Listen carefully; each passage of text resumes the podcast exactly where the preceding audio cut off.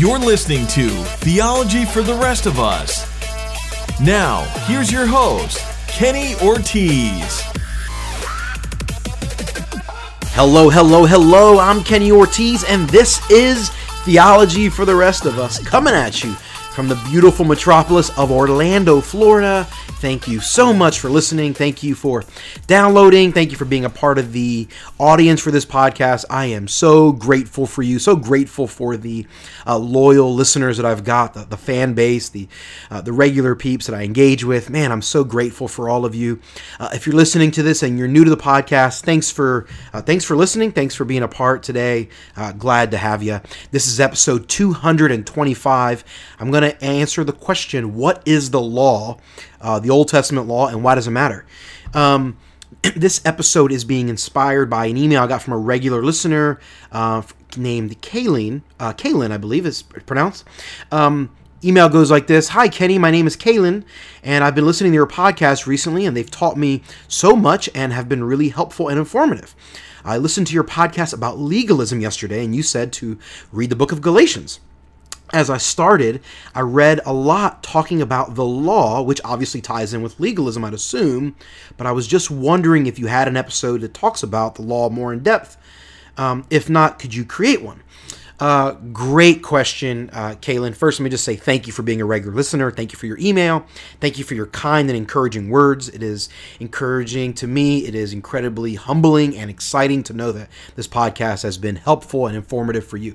Um, also, want to give you a just a big shout out for for actually going and reading the book of Galatians. I mean, it I, you know, I you listen to one of my episodes, and in that episode, I recommend that you should go read the Book of Galatians, and you actually took my advice on that, uh, which again is very humbling for me and sobering to know that there are people out there taking my advice. So it is very sobering, very humbling, um, and also very exciting for me. So just a big shout out to you for just being willing to put the effort in to, to do some studying, to, to dig into the scriptures, um, to really you know get what God has for you. So just uh, just mazel tov for you. Just big thumbs up to you. Just so thankful for people like you and some of the great listeners that I've got.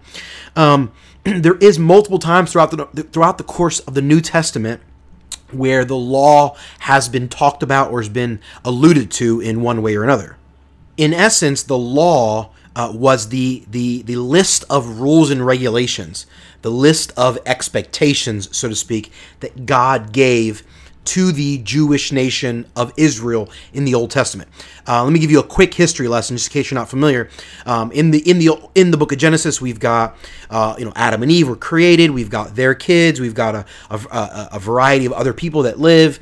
Uh, then we we go you know a long period of time later. We've got uh, Noah, and God then sends a flood as a form of judgment. Then we've got Noah and Noah's Ark Noah and his family get off the ark. Many of you are very familiar with the story of Noah and the flood. Um, he gets off, then he has kids, and on and on. Then we eventually come to a guy named Abraham. Abraham has a son named Isaac. Isaac has a son named Jacob. Jacob. Um, becomes the, the, the, sort of the, the founding father of the nation of Israel, the, the Jewish country, uh, you know, the people of Israel, the Israelites. Um, they, they have the, the Hebrew language, so they're also known as the Hebrews. Um, Jacob then has a bunch of kids. Um, one, of, one of the prominent ones is a man named Joseph. You can read about Joseph's story from Genesis 37 to the end of Genesis, uh, the book of Genesis, Genesis 50. Um, but all of Jacob's children, they, they become the, uh, the forefathers of of the different tribes of Israel. There are 12 different tribes of Israel. Um, through kind of a long, crazy set of circumstances, the Jewish people, uh, you know, the, the Israelite people, the Hebrew people end up as, uh, they end up living in Egypt, then they become slaves. They're in Egypt for 400 years. God raises up this man named Moses uh, as the leader to lead them out of Israel. You can read about this in the book of Exodus. Just some really incredibly awesome things that God did to rescue them from uh, enslavement in Egypt. So they go out into uh, into the wilderness, and God is preparing them before they go into a particular piece of property that God has set aside for them, um, which was known as the Promised Land. Um, and for 40 years, they wander around. they are they're living in a desert in this in this in the wilderness, actually, in between the Promised Land and Egypt. Eventually, uh, after 40 years of being of living in the wilderness, God raises up a, a new leader. Moses uh, actually actually dies. God raises up a new leader named Joshua, and Joshua leads the people actually into the promised land, and they create the nation of Israel that would uh, that would exist in one way or another, you know, for for 1400 years or so um, up until the time of jesus and then obviously beyond. Um, of course by the time jesus shows up on the scene the nation of israel is actually an occupied territory of the roman empire.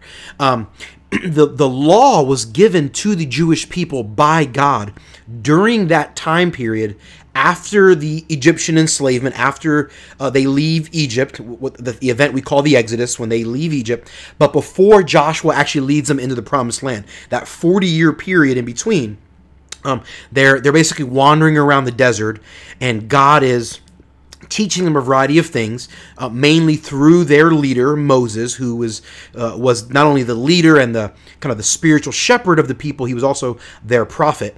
And God spoke through Moses to the people, and he gave them a bunch of expectations. He said, "I want you to do all these different things. I want you to be like this. I want you to live like this. Um, he first starts with the first 10 uh, rules, so to speak, he gives them, we know as the 10 commandments. Um, many, obviously, many people listening to this, you're going to be very familiar with the Ten Commandments. Um, the Ten Commandments were the first sort of bits of the law that God gave them. Here are the ten things that I want you to abide by. These are the these are major things. And then after that, God gives them a bunch of additional rules and expectations. There's actually, and over the course of time, God ends up giving them more than 600 different commandments they are to follow. Um, and the different commandments, they kind of fall into different categories. Some of the commandments are, some of the, the, the rules, the expectations that God gives the Jewish people um, are are rules that are on, how they're supposed to live to be moral. Like, how do you live as a good follower of God? How, how do you do, uh, what does it really mean to be a good, moral, ethical person, to be a, a quote unquote good person. What does it? What does that really look like? There are moral laws that God gives the Jewish people. Um, that's kind of one bucket or one category. There's different types of laws, different types of commandments. The first type, the first category that God gives is these moral laws. God also gives them ceremonial laws or ceremonial commandments. These are things they were supposed to do in different ceremonies, different holidays, different festivals, different parties, with different moments of worship, different things they were doing before they actually entered into worship. They were they were supposed to be a, a ritual of washing they went through. And there's all these different laws different commandments that God gives them that they're supposed to follow um, as they go through different ceremonies when they are worshiping God or they are remembering things God did for them in the past. Uh, in fact, throughout the history of Israel, history of Israel um, oftentimes whenever God would do something major, the people would then kind of make a holiday. And every year after that, they would celebrate what God had done, which is awesome. Um, but as they celebrated the different things that God did, there were these different ceremonies they had to go through, and there were different commandments they had to follow to make sure that they were they were participating in the ceremonies properly. Um, and then there's a third type of law. There's the civic law. These are the kind of the laws of the nation. Just like we here in the United States, um, we have laws. You know, uh, you know, to pay your taxes. You know, don't murder. Um, you know, don't speed. Don't go over the speed limit. Like right, there's all these different laws and thousands of laws on the books across the United States and different states and different jurisdictions. Um, those are civic laws. Those are laws passed uh, by the by the governors or the leaders of your society, the politicians and the leaders uh, of your particular country, your particular region or jurisdiction, the people who are leading you in that area. Um, they pass these certain laws, these certain expectations, certain things you're supposed to do or certain things you're not supposed to do. Those are called civic laws. And every country on planet Earth has civic laws. Um, and civic laws are meant to basically bring order to your society, to kind of help things run smoothly, to protect people, to help people, to create a quality infrastructure within a society in which you live. So those are civic laws. So in essence, during the 40 years in the wilderness, after they leave Egypt, but before they go into the promised land, God gave them all these laws and they write them, they wrote them down. And again, there's three different types of laws. There was the moral law, there's the civic law, there was the ceremonial law. And the people of Israel were expected to follow those laws uh, all the time. And if they didn't follow those laws, there were certain things they had to do, um, or they have to suffer certain consequences. Um, and you couldn't just worship God whenever you wanted if you had broken the law. You have to do certain things. If you broke any of the laws, you would be considered unclean, and you'd have to do certain things to kind of get back on the good side, to kind of be labeled clean again. So really, really important. Um, there, there are laws related to diet, to festivals, uh, to how you raise your family, how, uh, how we're to punish certain sins, um, how we're to forgive certain sins. I mean, there's a there's this long list. Again, more than 600 different commandments that are in the Old Testament that are recorded that were for the Israelite people for them to follow. Um, however, fast forward to the New Testament, we get to the book of Romans, and the Apostle Paul, as he's writing in the book of Romans, makes very clear that none of us actually have the ability to follow the law perfectly. Only one human has ever done that. His name is Jesus. He followed God's law perfectly. The rest of us, all of us, have broken the law God's law of the Old Testament in one way or another. All of us have broken it, in fact, in many different ways, and all of us are guilty in the sight of God. But God knew that we were guilty uh, and we couldn't fulfill the law. God knew that when God gave us the law, He actually wasn't intending on us following it per se. Yes, we should seek to be moral. Yes, we should seek to uh, to to to honor God with our lifestyle choices.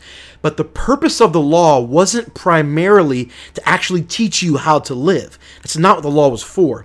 The law was actually given to us to show us how sinful we actually are. As you read through the book of Romans, you'll see the Apostle Paul, he basically is telling us that the law is kind of like a mirror. Um, if your hair is messed up and you got stuff in your teeth and maybe you got some you know some some dirt on your forehead but if you don't have a mirror you don't know you don't know how dirty you are and how bad you look unless you have a mirror right?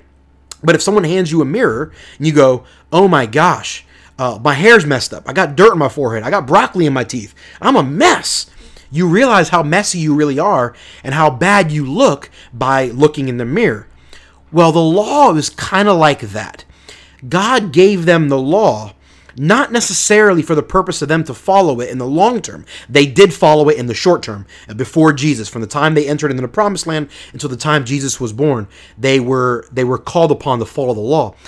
But that wasn't the overarching purpose. There's a transcendent reason or a, a bigger and more grand reason of why God gave us the law in the first place. And the Apostle Paul makes it clear in the book of Romans that the law was given to us to expose in us our own depravity.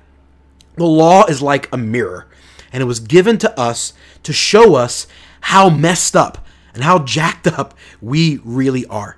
See, all of us sin, all of us do bad things, all of us do wicked, stupid things, all of us make sinful, immoral, unethical choices every single day.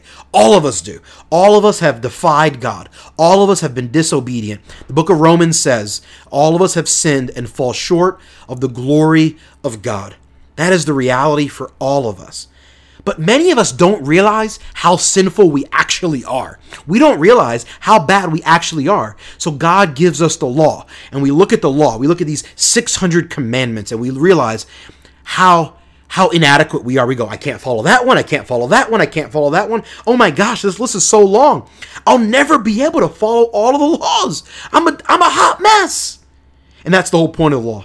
You see, we were dirty and sinful, and God says, I need to give you something to help you realize how dirty you actually are. Because you're actually worse than you realize. You're actually worse than you realize. The law was given to you so you can realize how often you break the law. Because you didn't, without knowing the law, you wouldn't have known how often you break it. So God specifically gives us the law so that we can realize how sinful we actually are. And ultimately, looking at the law and realizing that we can't fulfill the law should point us to Christ. We look at Christ, who, who followed the law perfectly, and he is our representative. He does it for us. And we could put our faith in Christ and in Christ alone, and we can be saved.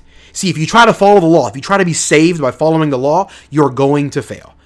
I mean, if you could follow the law perfectly, then you could earn your way to heaven, but you can't because you're human and you're sinful. So when you look at the law and you realize that you can't fulfill it, and you can't satisfy it, and that you are a failure, then you need to look to Jesus. And you realize that it is only Christ that can rescue you. Only Christ that can save you. He is your only hope. Because if you try to do it on your own by following the law, my friends, you're going to fail miserably. The law was focused on rec- helping us recognize how sinful and flawed we truly are so that it would point us to Jesus, so we would run to Christ. Let me close this episode by reading you a quote from one of my favorite authors, a man by the name of Tim Keller. He says this He says, The gospel is this that we are more sinful and flawed in ourselves than we ever dared to believe. And yet, at the very same time, we are more loved and accepted in Jesus Christ than we ever dared hope. Friends, you are more sinful than you realized, but in Christ, you are more loved than you ever possibly could understand. The law was meant to point you to the truth of the gospel that Christ loves you he died for your sins and he rose from the dead. If you put your faith in Christ and in Christ alone, you can be rescued. That, my friends, is the ultimate purpose of the law to point us to Jesus. What a beautiful gift God gave us when he gave us the law. Hey, thanks for listening to this episode of the podcast. I hope this has been helpful and insightful. I hope it is encouraging and that it pushes you to put all of your faith in Christ. Kaylin, thanks for, for the email. Thanks again for being a loyal listener. Thanks for your encouragement. Really appreciate having you. Uh, for anyone listening to this, if you have a question or topic that you want me to address on the show, shoot me an email. I'd love to hear from you. Or if you know someone that you think would be a great interview guest, I'd also love to hear from you. Let me know so I can interview that person. Shoot me an email. The address is Hey Ortiz at theologyfortherestofus.com. That's H E Y O R T I Z at theologyfortherestofus.com. Or you can connect with me on Twitter. I love the tweet. Find me there. My Twitter handle is at Kenneth Ortiz. That's K E N N E T H O R T I Z. Hey, to ensure that you never miss an episode of the podcast, make sure you subscribe to the show in the Apple Podcast Player or in your favorite podcast player, whatever that may be. That'll guarantee that every episode gets delivered directly to your device as soon as they go live. And if you love the podcast, do me a huge favor, leave us a great review on whatever podcast player you're using. Those reviews are a big, big help to the show because they help us reach more people. Thanks again for listening. I'm Kenny Ortiz, and this has been Theology for the Rest of Us.